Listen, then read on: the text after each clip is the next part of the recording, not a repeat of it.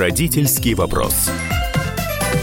Здравствуйте, наши уважаемые радиослушатели. Родительский вопрос. Я Александр Милкус, его ведущий. Сегодня у меня в гостях, наконец-то, долго я уговаривал прийти к нам в гости, президент и сооснователь Рыбаков фонда Екатерина Рыбакова. Здравствуйте. Здравствуйте. Екатерина, давайте сразу сначала вот э, такой острый вопрос. Слушайте, вам не жалко отдавать 100 миллионов долларов? Абсолютно не жалко. Наоборот, это счастье, что мы нашли э, способ применения этого Я поясню ресурса. нашим слушателям. А, Екатерина а, и Игорь Рыбаковы, они э, вот буквально недавно объявили э, о том, что половину своего состояния, 100 миллионов долларов, они отдают на развитие системы образования в России и в мире. В течение 10 В лет. течение 10 лет, да. Как вы вот к, этому, к этой идее пришли? Вот, вот, я не понимаю, вот вы сидели на кухне, слушайте, давай половину отдадим там, школам и вузам. Как? Вот что? Что, что должно было вас подвигнуть на это? Само это решение, это, конечно, определенный этап. Это не сразу оно пришло. Сразу пришло решение создать фонд для того, чтобы реализовывать социальные инициативы, э, как э, ответ на ситуацию нашу реальную жизненную ситуацию вот в семье, э, в бизнесе. Был некий момент в жизни, когда была э, потребность в чем-то связанном вот э, с новыми смыслами, с новыми идеями А что, что проблема какая-то была? Да, ну не как проблема, наверное, а как некая э, просто точка жизненного пути. Для Игоря это было связано с бизнесом, э, с тем, что он осознал, э, пришло время выходить из операционного управления бизнесом, э, потому что бизнес уже был очень большой и требовал других компетенций, других задач. А Игорь предприниматель по духу, по жизни, и его предпринимательская энергия в ней уже корпорация не нуждалась в той степени, в которой он готов был ее. И вы решили тратить. заняться развитием системы образования? Начали мы с того, что мы решили поддерживать предпринимательство, идею предпринимательства в обществе, среди молодежи, среди уже состоявшихся предпринимателей. И вначале Рыбаков фонд именно этим занимался, инициировали проекты и разные инициативы, направленные на развитие предпринимательского мышления в целом. Потому что сам термин предпринимательство можно трактовать узко, как открыть там, стартап или бизнес, а можно трактовать широко. Предпринимательское мышление – это жизненная позиция, это решение человека для самого себя начать видеть возможности там, где другие видят проблемы. И это уместно в любой сфере деятельности. Если человек работает в государственной компании или если он работает в корпорации, везде есть место для, для предпринимательского мышления и Слушайте, предпринимательского у меня такой, подхода. знаете, вопрос, наверное, для наших читателей очень важный. А откуда у вас 200 миллионов долларов, из которых вы 100 собираетесь вот отдать на образование? Вы же не родились с золотой ложкой во рту, и вы не являетесь наследником Рокфеллера, Ротшильда и тому подобное. Игорь – сооснователь компании «Технониколь», который уже больше 25 лет, если точно 28, кажется. И эту компанию Игорь со своим партнером, будучи еще студентами, основали, создали с нуля. И сегодня это... Игорь вообще, по-моему, просто из Магнитогорска. Игорь из Магнитогорска. Учился на физтехе, в ТИ. И с Сергеем Колесниковым то есть прям, со... прям самых-самых низов. Да, со студенчества с нуля на моих глазах. Мы с Игорем познакомились еще, когда он был студентом, еще не был основателем компании и владельцем бизнеса. Бизнес строился, развивался, ребята работали, и всю жизнь компания Технониколь не привлекала практически кредитные деньги, всегда доход от компании инвестировался в компанию. И поэтому привычки тратить много на красивую жизнь у нас не сформировалось, слава богу. Так, по-моему, до сих пор нет. А, да. И Ну и это вот э, то, что нас и привело в итоге. Сегодня компания приносит э, дивиденды, э, уже собственники, акционеры распределяют эти дивиденды. И вот мы решили начать вкладывать Слушайте, вот в, и финансировать с этих денег рыбаков. А как вы познакомились с Игорем? Мы познакомились в студенческом лагере у моря, студенческий межвузовский лагерь. Туда приезжали ребята из разных вузов. Игорь приехал от своего вуза, от МФТИ. Я приехала от Уральского политехнического института, где я тогда училась. А вот летом у моря на каникулах, будучи студентами, мы познакомились. Вы сразу влюбились? Думаю, да. Думаю, да. Слушайте, я вот хотел по-другому построить программу, но у вас так глаза горят, даже вот сейчас, когда вы про Игоря говорите, у вас есть, я читал в других интервью, что очень важно э, отношение э, любви в семье, да, вот мне кажется, любовь и образование и развитие детей и э, возникновение успешных детей, это...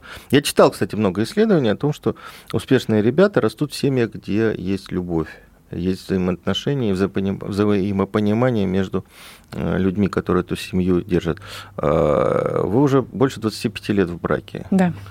А, и при этом э, и вы, и Игорь, не стесняйтесь даже на людях вот как-то показывать свои отношения, чувства э, друг к другу. Я вот видел на э, вручении Рыбаков Прайс, он вас и нежно обнимал, и целовал, и так далее, при, при всех. А как воспринимают ваши дети, и ваши вот близкие, вот такого вот? Ну, я, например, вот, человек скованный, я вот своей супруге наверное, постесняюсь вот так вот при людях такие вот, вот знаки внимания оказывать. Ну, вы постесняетесь, э, но это не значит, что вы ее меньше любите. Это просто говорит о вашем темпераменте. Э, ну, Игоря такой темперамент. Я тоже, наверное, более сдержанный человек. Э, но это не влияет на атмосферу. То, о чем вы говорите, что дети развиваются в благоприятной эмоционально среде, где есть отношения доверия. Самое главное – это доверие. Что бы ни случилось, мы бываем тоже и разочарованы чем-то, и недовольны, но при этом главное не утратить доверие. Ну, да, вернемся к тем 100 миллионам. А, ваши дети, у вас четверо детей. Да. Двое мальчиков, две девочки. Да. А какой возраст? Дочке старшей будет в этом году 20, младшей 10, и сыновьям 14 и почти 18. Так, то есть это взрослые, уже в большинстве сложившиеся люди со своей точки зрения и так далее. Вы с ними советовали, что вот семейный капитал, это все-таки семейный капитал, вы собираетесь вот так вот потратить? Я знаю вот э, семьи там, богатых американских э, людей, вот у них принципиально мы не оставляем детям наследство, потому что пусть сами учатся и зарабатывают. Но у них есть все равно стартовый капитал. Как ваши дети отнеслись к тому, что вы э, вот, объявили о том, что отдаете половину денег другим людям? Мы с ними, не скажу, что советовались, э, мы их поставили в известность. Дело в том, что они узнали о том, каким состоянием обладает наша семья незадолго до того, как они узнали о том, что мы решили не предоставлять им наследство. То есть эта тема как-то у нас не была центральной в семье. Мы это не особо обсуждали, что там мы там богаче других, намного богаче других. Там, ну, как бы что, они журнал Forbes не читают? Вот когда им журнал Forbes попался на глаза, тогда не узнали об этом. Понятно. А вот то, что вы э, обратились к образованию, вот мы, вы говорили о том, что изначально Рыбаков фонд занимался предпринимательством, поддержкой предпринимательства, да. развитием предпринимательских навыков, что, да. в общем-то, мы об этом еще поговорим, что, мне кажется, очень важно для современной школы. А, а потом переключились все-таки на систему образования. Это как-то связано с тем, что у вас дети росли в школе, и вы понимали, что вот нынешняя школа не очень, не, не, не совсем то место, где хотелось бы развивать ваших детей? Или у вас все с детьми было благополучно? Наши дети учатся в реальных э, московских школах, э, даже не в частных, государственных. Это не совсем обычные школы, там у каждой школы своя уник, свое уникальное лицо при этом. Но да, мы бы хотели, чтобы в школах было больше активностей, которые помогают детям формировать э, и предпринимательский навык в том числе. А что такое предпринимательский навык? Это способность видеть потребность других – способность договариваться, способность созидать, э, придумывать, работать в команде и прочее. Да? Ну, то, что, может быть, сегодня называется навыки 21 века или мягкие, как угодно можно это называть, это та компетенция, которой в школе сегодня нет. У педагогов ее нет. Она есть только вот э, у людей, занятых в реальных каких-то секторах экономики, скажем. И очень хочется добавить это в школу. И действительно мы стали заниматься образованием, потому что увидели, что для того, чтобы предпринимательство процветало, нужно э, добавить что-то вот э, в систему образования. А, я прерываюсь буквально на минуточку. У нас э, в гостях Екатерина Рыбаков, президент и сооснователь Рыбаков фонда. Я Александр Милкус. Не переключайтесь. Родительский вопрос. Политика. Владимир Путин приехал в Японию на саммит большой... Экономика. Покупательная способность тех денег, которые вы... Аналитика. Что происходит правильно, а что происходит Технологии. В последнее время все чаще говорят о мошенничестве с электронными подписями. Музыка. Всем привет! Вы слушаете «Мир музыки». Радио «Комсомольская правда». Слушает вся страна.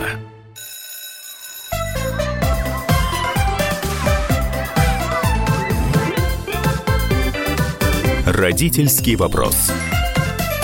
И снова в студии э, я, Александр Милкус. Это программа «Родительский вопрос», кто еще не запомнил. Екатерина Рыбаков, президент и сооснователь Рыбаков фонда у нас в гостях. А, Екатерина и Игорь э, вот недавно объявили о том, что 100 миллионов долларов, половину своего состояния а, в течение 10 лет отдают на систему, на развитие системы образования в России и в мире. А, Екатерина, вот у многих, я боюсь, наших слушателей, да, все-таки э, слово предприниматель, оно вызывает некую отрицательную коннотацию. Вот, предприниматель – это человек состоятельный, богатый и так далее.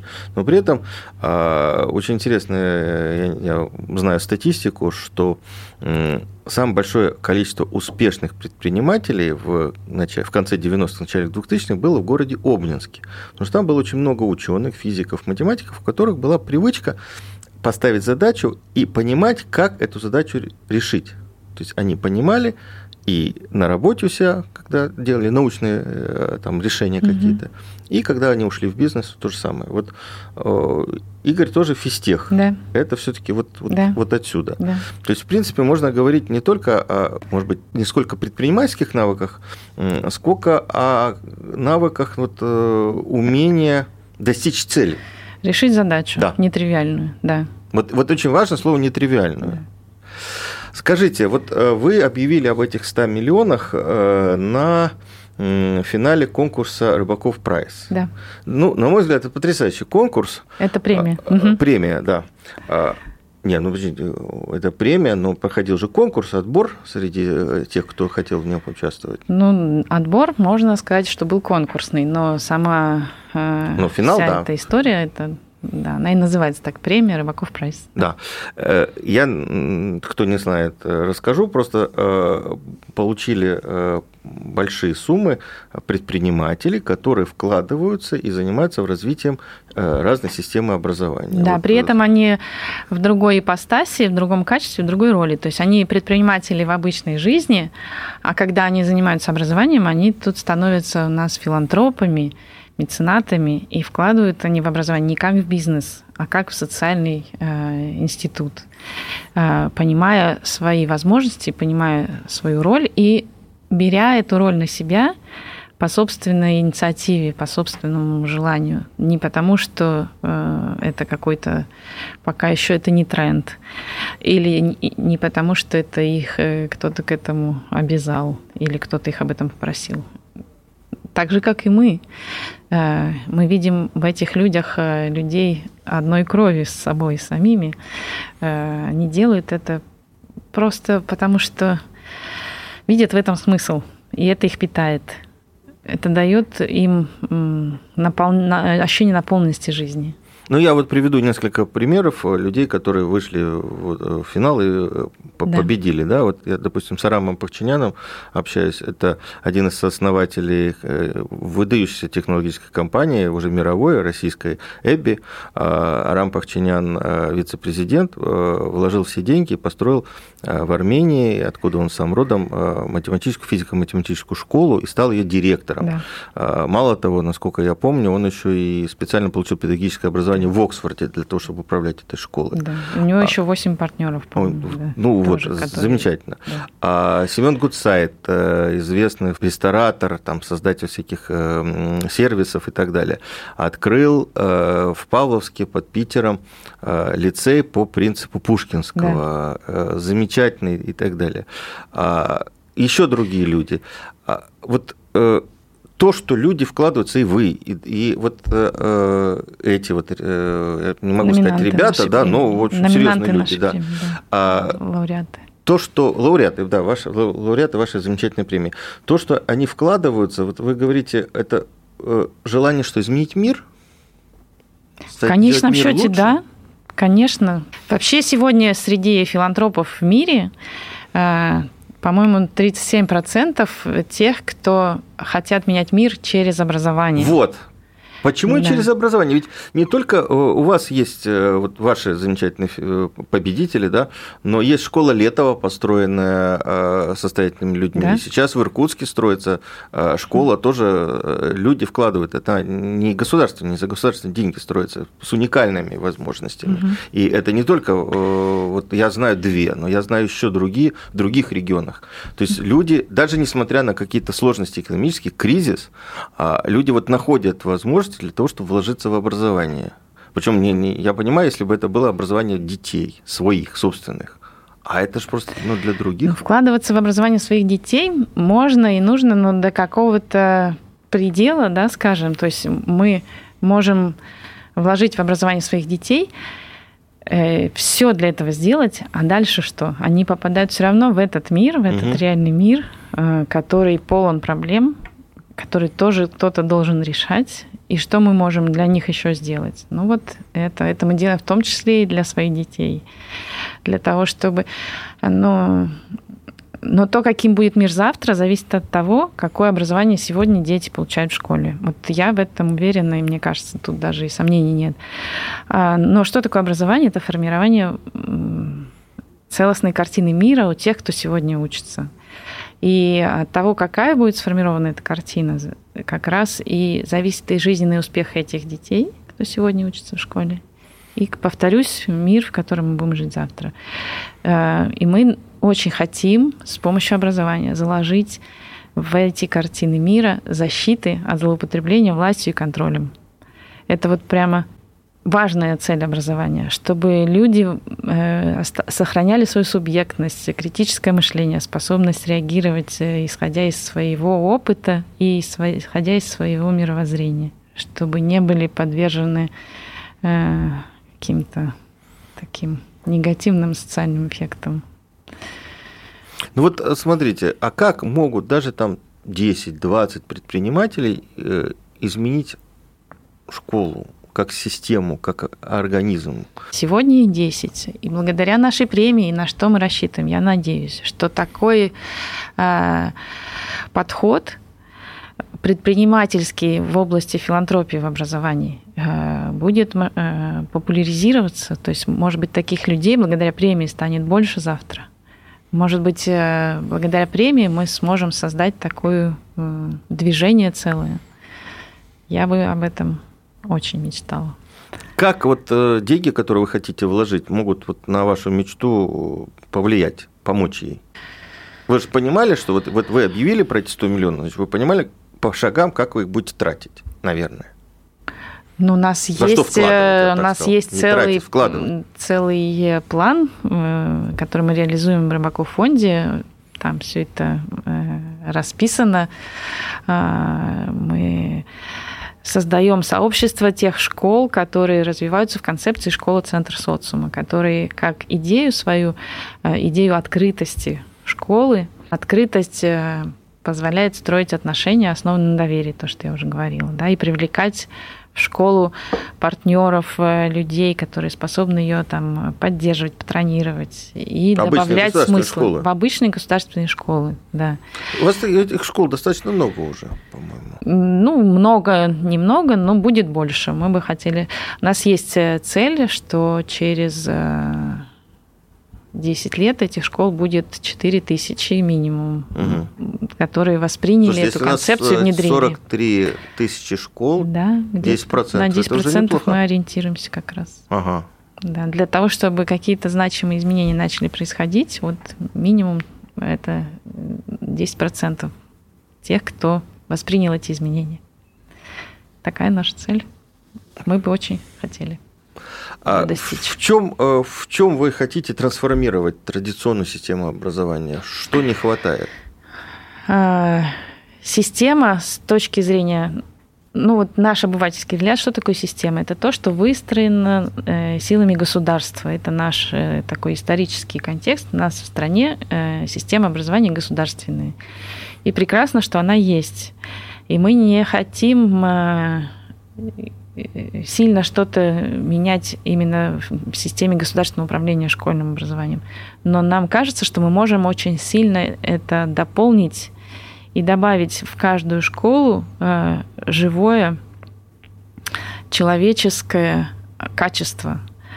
То, что на систему опирается, и то, что зависит от нас, от людей, то, что нам система позволяет сделать уже сейчас, э, в тех условиях, которые есть. И примеры тех школ, с кем мы общаемся, и которые отвечают нашему э, образу, они подтверждают это. То есть есть реально школы, которые в равных условиях с другими школами показывают другое качество образовательного процесса, другое качество среды, другое, и другое в конечном итоге качество э, образования, ориентируясь на новый образовательный результат, который учитывает не только успехи в академических дисциплинах, а учитывает и формирование э, метапредметных навыков, э, жизненных навыков важных, которые обеспечивают ребенку его уверенность в себе, его жизненный успех, как бы он ни понимал это, каждый для себя.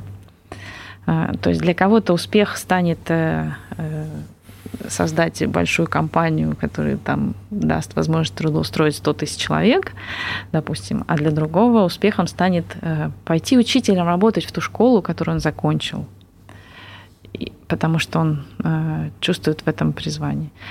И как бы человек, закончивший школу, не понимал для себя успех, он уверен, что он его достигнет. И эти Да, качества дают, дает среда, либо не дает. Мы хотим, чтобы давала. А, Я напоминаю, это э, Екатерина Рыбакова, президент и сооснователь Рыбаков фонда. Я Александр Милкус. Не переключайтесь. Родительский вопрос. Самара 98,2. Ростов-на-Дону. Иркутск 89 и 8. 91,5.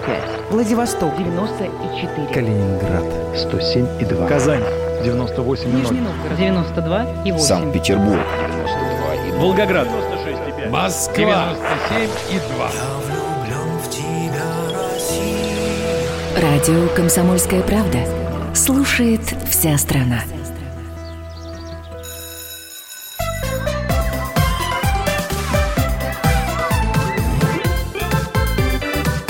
Родительский вопрос. Мы продолжаем наш разговор с Екатериной Рыбаковым, президентом и сооснователем Рыбаков фонда. А Я Александр Милкус. Мы говорим о том, что э, семья предпринимателей Рыбаковых приняла недавно решение половину своих э, своих капиталов, со 100 миллионов долларов, вложить в развитие системы образования в России и в мире. Я думаю, мы будем это повторять снова и снова, поэтому я уточню. Э, 100 Давайте. миллионов долларов – это та сумма, которую мы решили в течение 10 лет потратить. Так. И это ну, не вся половина нашего состояния, но состояние, оно очень такая э, э, субстанция подвижная, да, поэтому ну, на сегодняшний день состояние Игоря оценивается в миллиард. Мгм. А, ну, это может меняться в любую сторону. Ну, можем вас поздравить, что состояние, э, но все равно 100 миллионов – это хорошая сумма. А, Хотя, по-моему, на э, Рыбаков прайс было объявлено, что половина. И, по-моему, Игорь говорил об этом. Если это важно сейчас проговорить, э, то я скажу, половина от всего состояния, из них 100 миллионов в течение 10 лет. Мгм. Понятно. А, Екатерина, э, давайте мы вот, вот о чем поговорим все-таки. А если бы вам предложили стать министром образования страны, вот что бы вы сказали и как, какие бы решения бы приняли изначально? Я бы отказалась, потому что я вижу свою, вот то, что я сказала в предыдущей части нашего интервью, я вижу свою роль не в том, чтобы менять систему, а в том, чтобы ее дополнить. Заниматься государственной системой образования это нужно обладать совсем другими компетенциями, чем у меня. И я бы не взялась даже советовать. Ну вот то, что вы говорите, для меня вот кажется очень важным. Э, как я понял, вы, вот сейчас мы говорили в предыдущей части о том, что в школу нужно добавить жизнь. Да. В школу нужно добавить возможность Это министр выбора. не сможет сделать. Это очень важно. Вот это очень важная э, точка в моей позиции. Это то, что министр не сможет сделать, как бы не хотел, как бы не старался. У него другие задачи. А как вы можете Ему это государство сделать? поручает Так. обеспечить эффективное расходование бюджета. Мгм. У государства задача поддерживать инфраструктуру, э, поддерживать э, целый э, штат педагогов с точки зрения нанять их на работу, выплатить им зарплату и прочие задачи. Это огромный объем работы, а то, что происходит каждый день на переднем крае педагогики, когда учитель общается с ребенком, государству не под силу эту задачу контролировать. Они очень хотят и пытаются, стараются, потому что, ну, кажется, а как иначе. Но это невозможно. То есть э, то, что происходит на переднем крае педагогики, когда педагог общается с ребенком, это то, что это то, что нужно питать, а не то, что нужно контролировать. Это то, что нужно поддерживать. Педагога нужно поддерживать. Профессиональную среду развития для педагога нужно поддерживать. А государство должно, вынуждено это контролировать. Мгм. Ну вот э, я знаю, что школы, которые у вас э, вот в Рыбаков фонде, я не знаю, как участвуют Да, и так да, да. далее, а вы же им очень сильно помогаете, да? Вот как вы определяете? По-моему, 20 миллионов рублей, да, по- получают там лучшие школы, которые у вас побеждают? А, Вы сейчас говорите о конкурсе Да. для школ. У нас уже есть говорил. в Рыбаков фонде а, конкурс для школ, и призовой фонд этого конкурса порядка 20 миллионов. Победители получают грант на развитие своей деятельности, но победители должны подтвердить уже свою дееспособность. То есть они должны предъявить нам на конкурс по условиям уже реализованный какой-то проект, который отвечает идеологии концепции школы Центр социума, который видит для школы возможность развития в выстраивании партнерских связей. Буквально недавно я спорил, тетка начале возглавляет управляющий совет одной из школ московских. Она преподаватель медицинского университета. И мы с ней сцепились просто страшным образом. Потому что э, она сказала, в школе должно быть трудно. Только через преодоление трудностей. Здесь нет противоречия. Но эти трудности ребенок должен принять добровольно. Вот. А ей, она говорит наоборот. Я говорю, ну, трудность это не значит, что должно быть плохо. И потом есть дети, которые выберут для себя вот этот путь через преодоление, через трудности, да. А есть дети, которым вообще другой подход нужен. И, Вот, например, берем спорт. Да, у нас, слава богу, спорт – это не обязательная история. Да? И в спорт идут дети, которые готовы к этому, к этим трудностям, к этому преодолению. Они это для себя сами выбирают. Ну, то есть э, иногда бывает так, что родители за них это выбирают, но тогда они между собой это потом выяснят, да, и ребенок, которому родитель это навязал, он в конце концов все равно это себя сбросит. Сбежит. А те, кому это не нужно, они туда и не идут. Они идут там другими делами заниматься. Ключевое здесь это вот именно доверие и добровольность, мне кажется. Те дети, которые вот в этой принудительной системе справляются с этим, да, они принимают эти правила игры, они учатся подчиняться и выполнять требования. Они заканчивают школу с медалями, получают пятерки все, там, да, потому что школа требует, родители требуют, они говорят, окей, я могу, я справлюсь, я справляюсь. Но вопрос, какие мягкие навыки они при этом формируют у себя, да? То есть они не, не учатся ставить себе задачу сами, они учатся выполнять приказы. И их, допустим, там, ну, какой-то процент. То есть есть успе- успевающие дети, которые хорошо сдают ЕГЭ с ощущением успешности, но они не умеют сами задачи себе ставить. То есть они выполняют приказы. Остальные, почему предприниматели в основном троечники? Потому что Да. они не вписались в эту систему, да, но э, при этом они либо ее ломают, да, эти предприниматели, троечники, они идут и э, как это, дистраптив, да, вот Игорь такой, например, ну, хотя он нормально учился в школе. Слушайте, ну, Игорь, по-моему, типичный отличник. Вот так нет, вот. нет, не типичный. Ну, не типичный, но отличник. В школе он учился хорошо, а в институте уже его внимание было другим занято. Красного диплома у него нет. Просто очень много детей, которые не вписались в эту систему, и они же э, вплоть до того, что вот пример, подтверждающий эту историю.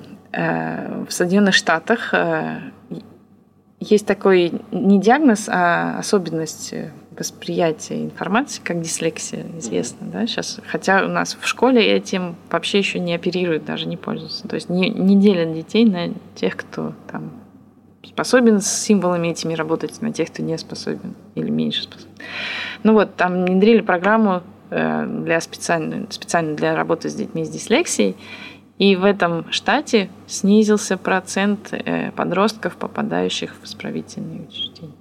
Потому что э, эти дети, будучи сформированными... Потому что ребенка с дислексией в школе сразу классифицируют как лентяя, лодыря, бездельника, и асоциальный элемент. Ты не хочешь учиться, ты не хочешь стараться. Ему это внушают. И все, и, и подталкивает его на улицу. И вы знаете, среди педагогов, психологов, ученых уже все это, все это разобрали по полочкам, по кирпичкам. Там наука на все вопросы уже, по-моему, ответила. Но почему-то, когда приходит время все эти наработки, так сказать, внедрять э, школьную практику, где-то происходит сбой, где-то происходит разрыв. Только если это экспериментальная школа, где собираются специально для этого люди с, с этими знаниями. Там это реально. Мама, у которой четверо детей, она по неволе является педагогом. Вот, вот я вот уверен. У вас уже хороший Педагог – это педагог, человек, который не перестает учиться у детей. Вот. Угу, да. Ну, вы довольны, как, как ваши дети учатся? Вот я знаю, что вас э, иногда спрашивают, а почему вот вы люди состоятельные, почему у вас дети не учатся за границей? С учебой за границей у меня самой э, не отвечен э, такой вопрос. То есть наши соотечественники, которые отправляют детей учиться за границу и платят за это деньги.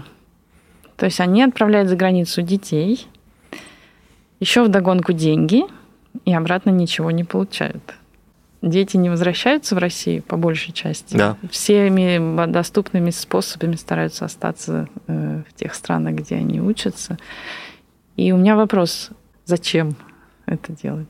Ну, видимо, потому что в конце концов вся семья хочет перебраться за границу. Ну, это выбор, да. Мы, у нас таких планов нет, поэтому наши дети... Мы, мы, как бы сказать, то есть если кто-то из них проявит желание и готовность учиться за границей, конечно, они реализуют это желание. Мы не будем препятствовать, но и сами за них это решение тоже мы не принимаем. Слушайте, мы вот, вот весь наш разговор сегодня все-таки так или иначе крутится вокруг образования и вопроса выбора. Угу. Как вы воспитываете в своих детях или там учите их да. а, делать правильный выбор? Или, если делать выбор, отвечать за ошибки, угу. которые ты ну, да, вынужден хорошо. попасть вот туда? Это и на предыдущий вопрос тоже отвечу, довольна ли я качеством образования. Угу. Для меня качество как раз в этом. То есть я смотрю за тем, а, находится ли а, ребенок в моменте, в ситуации выбора для себя. То есть если у него есть эта ситуация выбора, значит все в порядке. То есть каждый день, э, делая выбор, совершая этот выбор и анализируя опыт, вот он и готовится к взрослой жизни, когда уже жизнь не оставит ему шансов, кроме как уметь выбирать. То есть ребенок к совершеннолетию, к окончанию школы, он должен научиться выбирать для себя. А для этого он должен пройти этот опыт, каждый день делать выбор. Это очень важно, вот то, что вы сейчас сказали. Я напоминаю, в студии Екатерина Рыбаков, президент и сооснователь Рыбаков фонда, я Александр Милкус. Не переключайтесь. Родительский вопрос. Иркутск. 91,5. Воронеж. 97,7. Краснодар. 91,0. Анапа 89,5. Владимир 104,3. Барнаул 106,8. Екатеринбург 92,3. Санкт-Петербург 92,0. Москва 97,2. 97,2. Радио «Комсомольская правда». «Комсомольская правда». Слушает вся страна. Вся страна.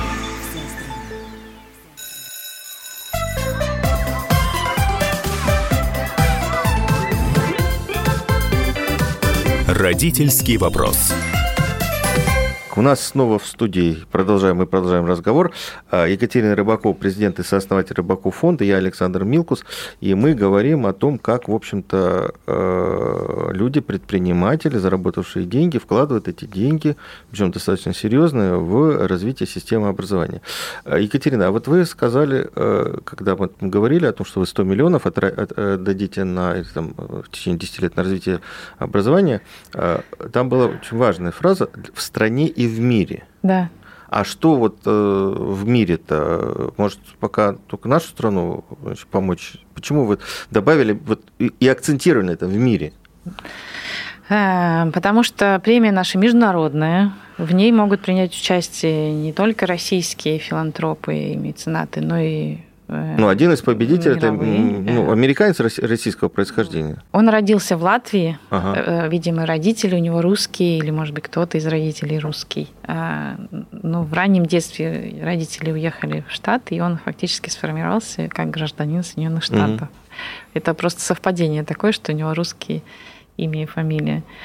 А, его проект э, он реализует в Африке, в Кении, в Уганде и в Руанде он предоставляет доступ детям к современному тоже такому образованию, которое позволяет им э, получить профессию и быть востребованными ну, в цифровой среде, там, в мире, в цифровых И все-таки почему в мире? Вот, вот почему вы, вы Потому замахнулись мне, на весь мир? Мне кажется, что мы сегодня вполне в состоянии предложить что-то ценное миру в этом смысле. Э, не ограничиваясь Россией. То есть та идея и та концепция, которую мы э, заложили в премию, она и это подтверждает уже первая премия наша. У нас было 450 заявок, из них половина международных. То есть вот эти деньги, которые люди получили в качестве приза, они будут вкладывать в развитие вот своих проектов, связанных с образованием, как я понимаю. Э, очень важно, что Э, те средства, которые получают ну, гран-при, во всяком случае, эти средства идут в эндаумент этой организации, uh-huh. в фонд целевого капитала. И доход с этого фонда целевого капитала идет на развитие этого проекта в плане его масштабирования. То есть, чтобы этот опыт, эта практика была перенесена в другие э, территории, скажем, или в другие сообщества, чтобы э, таким образом э, распространять эту практику, этот опыт. Вот пример нашего победителя Luminary центр простить, Центр просвещения в Дагестане, э, как раз такой. Это прекрасный, прекрасная практика, прекрасный опыт, который э, благодаря нашему, э, нашей премии будет распространен по другим территориям. Давайте подробнее немножко расскажем вот как раз о победителе. А, это построен а, пока один, да, первый центр для да, э, да. детей э, сельских совсем да. в горном районе. В селе в Дагестане построили просветительский центр рядом со школой, в которой учатся дети этого села, а здесь они получают э, доступ к другим знаниям, которые школа им не дает. И причем не только из этого села дети, со всех окрестных сел приезжают в этот центр и получают этот доступ бесплатно. И у этих ребят сельских появляется реальный э, шанс на то, чтобы жизнь свою прожить по-другому. То есть э, это то образование, которое дает им доступ к социальным лифтам, скажем. Ну да, Дагестан это одна из беднейших э, да. республик. Из и основатели этого центра страны. говорят о том, что этих детей, если нет таких центров, то у них выбор не очень большой. Один из самых близких выборов для них это идти наемниками во всякие террористические группировки. То есть, если они не получают, если достаточно, они не получают образование, образование, они, не могут себя реализовать да. в нормальной человеческой мирной жизни. Да. А теперь у них появилась такая да. возможность. Я так понимаю, что вот этот проект будет дальше развиваться да. вот именно вот таким вот образом. А Сеть а, будет по России и, и в мире, может быть, тоже. Ну вот странно, что понимая это... Нет, я знаю, что у нас очень много денег и бюджетных вкладывается в Дагестан и в другие э, Кавказские республики, но вот этот проект, э, он совсем не, не поддерживается государством, по-моему. И прекрасно. Я уверена в том, что чем больше будет э, автономных проектов, которые люди создают для людей, тем лучше. Это, это поддерживает идею вариативности образования. То есть э, образование должно быть разным, оно не должно быть шаблонным, оно должно быть разным. То есть у каждой образовательной организации должна быть э, уникальная история, уникальная среда. Э, это то, что привлекает людей. Когда люди относятся к этому как к своему дому, э, они создают уникальные истории э, со своим лицом, со своей атмосферой, со своей э, средой. И в этой атмосфере как раз э, живет любовь, живет доверие, живет э, уважительное отношение к детям, и эта среда позволяет формировать э, ну, это у многих же запрос э, как раз о том, чтобы было все одинаково. У кого запрос, чтобы было все ну, одинаково? У многих родителей у меня такое впечатление. По крайней мере, нам достаточно часто звонят, говорят, вот должно быть вот так, как в советское время. Когда все уроки, значит, все знали, что в шестом классе на третьем уроке проходит биологию там, беспозвоночных червей. Вся, вся страна, от Якутии до Калининграда, и там от, э, я не знаю, там, от Херсона и до Ну, если это так, это Ташкента. печально. Но это может быть тоже наследие какое-то прошлого нашего советского. Не знаю, я... Ну, вы наверняка тоже ну, в такой же школе учились, или вам повезло?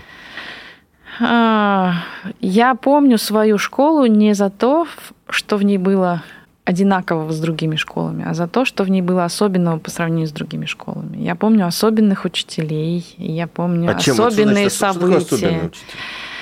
Это, это ну, учитель, который видит в ребенке личность и общается с ней как личностью на тему, которую мне интересно ребенку, а не на тему, которая в учебнике записана.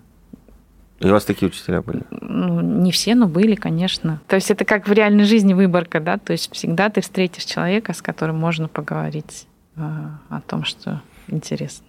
Спасибо большое. Э, у нас в студии была Екатерина Рыбакова, президент и сооснователь Рыбаков фонда, я Александр Милкус. Я хочу просто маленькое резюме, э, так сказать. Э, мне кажется, что очень важно вот то, что, то, о чем мы говорили сейчас с Екатериной, о том, что у ребенка должен быть выбор. И выбор в школе, и выбор школы и возможность себя проявить в разных направлениях, в разных возможностях попробовать и то, и другое, и третье. И вот чтобы это... образование учитывало интерес ребенка, что ему интересно – сейчас. Не что ему пригодится когда-нибудь в будущем.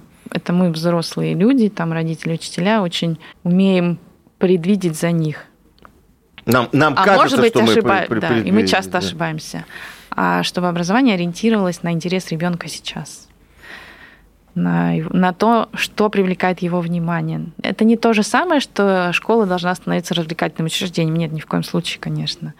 Но получить внимание ребенка и получить контакт с ним, мы можем только рассчитывая на добровольное его участие, а не на принудительное. То есть школа должна уходить от доминирования и подчинения. Должна э, идти через мотивацию, через вовлечение детей в образование. Спасибо большое. Спасибо Еще раз. вам. Екатерина Рыбакова, президент и сооснователь Рыбаков фонда.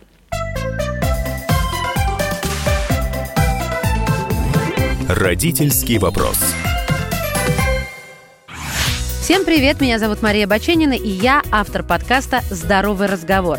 Подписывайтесь на мои подкасты на всех популярных платформах, ставьте лайки и присылайте свои темы, интересные вам, на почту подкаст собачка.phkp.ru.